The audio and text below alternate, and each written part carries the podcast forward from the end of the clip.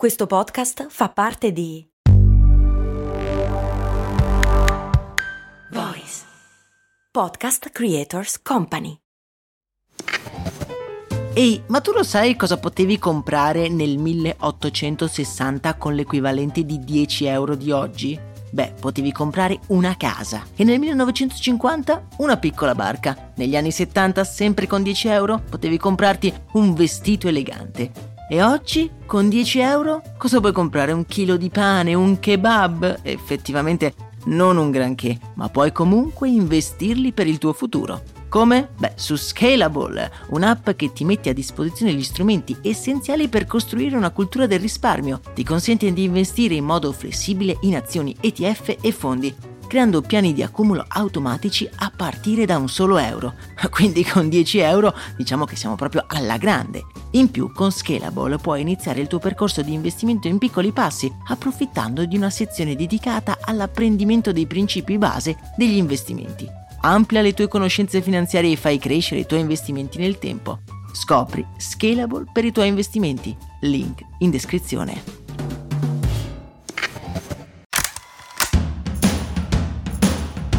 Bentornati amici e amiche qui su Brand, io sono Max Corona e vi devo ringraziare col cuore. Ormai ho smesso di contare tutti quelli tra voi che mi hanno consigliato di vedere la docu-serie su Netflix Where is my jet, incentrata su un potenziale disastro di marketing organizzato e ordito dalla Pepsi nel 1994. La Pepsi, se vi ricordate, è stata spesso protagonista di questo podcast, per la maggior parte dei casi con campagne alquanto discutibili, anche alle volte con dei veri e propri disastri. Come non citare lo scandalo del Fever Number o quello della rivolta popolare sedata da una Kylie Jenner in shorts? Tutti gli episodi poi li trovate nel podcast e nella playlist dedicata che vi lascio in descrizione. La serie di Netflix si basa anch'essa su una di queste campagne pubblicitarie un po' azzardate della Pepsi, realizzata nei primi anni 90. Fondamentalmente l'azienda aveva organizzato un concorso a premi nel quale raccogliendo dei punti potevi avere dei gadget, un cappellino, una maglietta, un giubbotto di pelle. Solo che lo spot finiva con il premio finale e per 7 milioni di punti potevi avere un jet da guerra. La pubblicità era un'esagerazione, ma un ventenne spettatore la vide come un'opportunità e raccolse quei 7 milioni di punti chiedendo così un jet da guerra alla Pepsi. Vi lascio guardare il documentario perché è davvero ben fatto e se vi dovesse interessare la vicenda non voglio rovinarvi la visione. Ma questa storia mi ha riportato alla mente l'epoca d'oro della pubblicità, gli anni 90, e la Pepsi, al netto dei disastri che abbiamo raccontato, era la star indiscussa di questo periodo d'oro. Nell'ambito della guerra commerciale con la Coca-Cola, la Pepsi ha da sempre sfoderato l'artiglieria pesante e non stiamo parlando di jet da guerra, assoldando come testimonial alcune delle star idolo di una generazione, icone del basket, attori famosi, addirittura Michael Jackson aveva composto una canzone per una pubblicità, ma ci rendiamo conto? Il testimonial della Coca-Cola era un orso bianco e insomma non c'era proprio storia.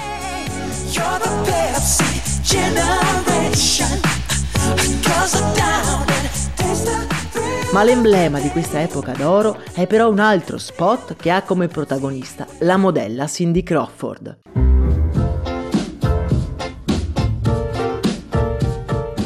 Lo spot è datato 1992 e vede la modella 24enne scendere da un'auto sportiva rossa arrivata ad un distributore disperso nell'arido sud degli Stati Uniti. Ad osservare la scena ci sono due ragazzini che da lontano guardano sognanti la modella avvicinarsi ad un distributore della Pepsi. Con una camminata sensuale a rallenti, Cindy Crawford inserisce una moneta ed estrae dal distributore una lattina che beve avidamente sotto gli occhi languidi dei ragazzini. Al massimo dell'eccitazione uno dei due esclama: Ma quella non sarà mica la nuova lattina della Pepsi, vero? Facendo presupporre che i due non erano estasiati dall'immagine della modella, ma dalla vista della nuova lattina della Pepsi. It's beautiful.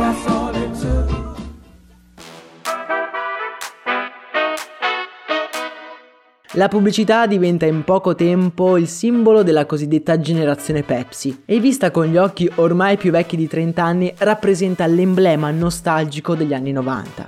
La chioma voluminosa di Cindy Crawford, i vestiti succinti, le macchine potenti, tutto trasuda anni 90, quasi più di una canzone degli 883. La Pepsi è da sempre passata come la copia della Coca-Cola e questo l'ha messa sì in una posizione di svantaggio, ma anche nella posizione di non avere nulla da perdere. Le promozioni della Pepsi sono audaci e irriverenti e non ha mai risparmiato niente e nessuno. In molti casi la strategia ha pagato, in altri le promozioni sono state avventate e disastrose. Hanno la foga dei giovani, che non si fermano davanti a niente, pur di rosicchiare terreno agli acerrimi nemici della Coca-Cola. Ma purtroppo, anche come facciamo con i giovani, anche con la Pepsi, dobbiamo mettere in conto che sono pronti anche a sbagliare. E la Coca-Cola invece non ha questo lusso. Nel canale Telegram vi lascio lo spot e anche i link degli scorsi episodi che hanno come protagonista questo brand. Guardate in descrizione, vi lascio tutto, questa volta ve lo giuro. Augurandovi una splendida giornata, un saluto e un abbraccio da Max Corona.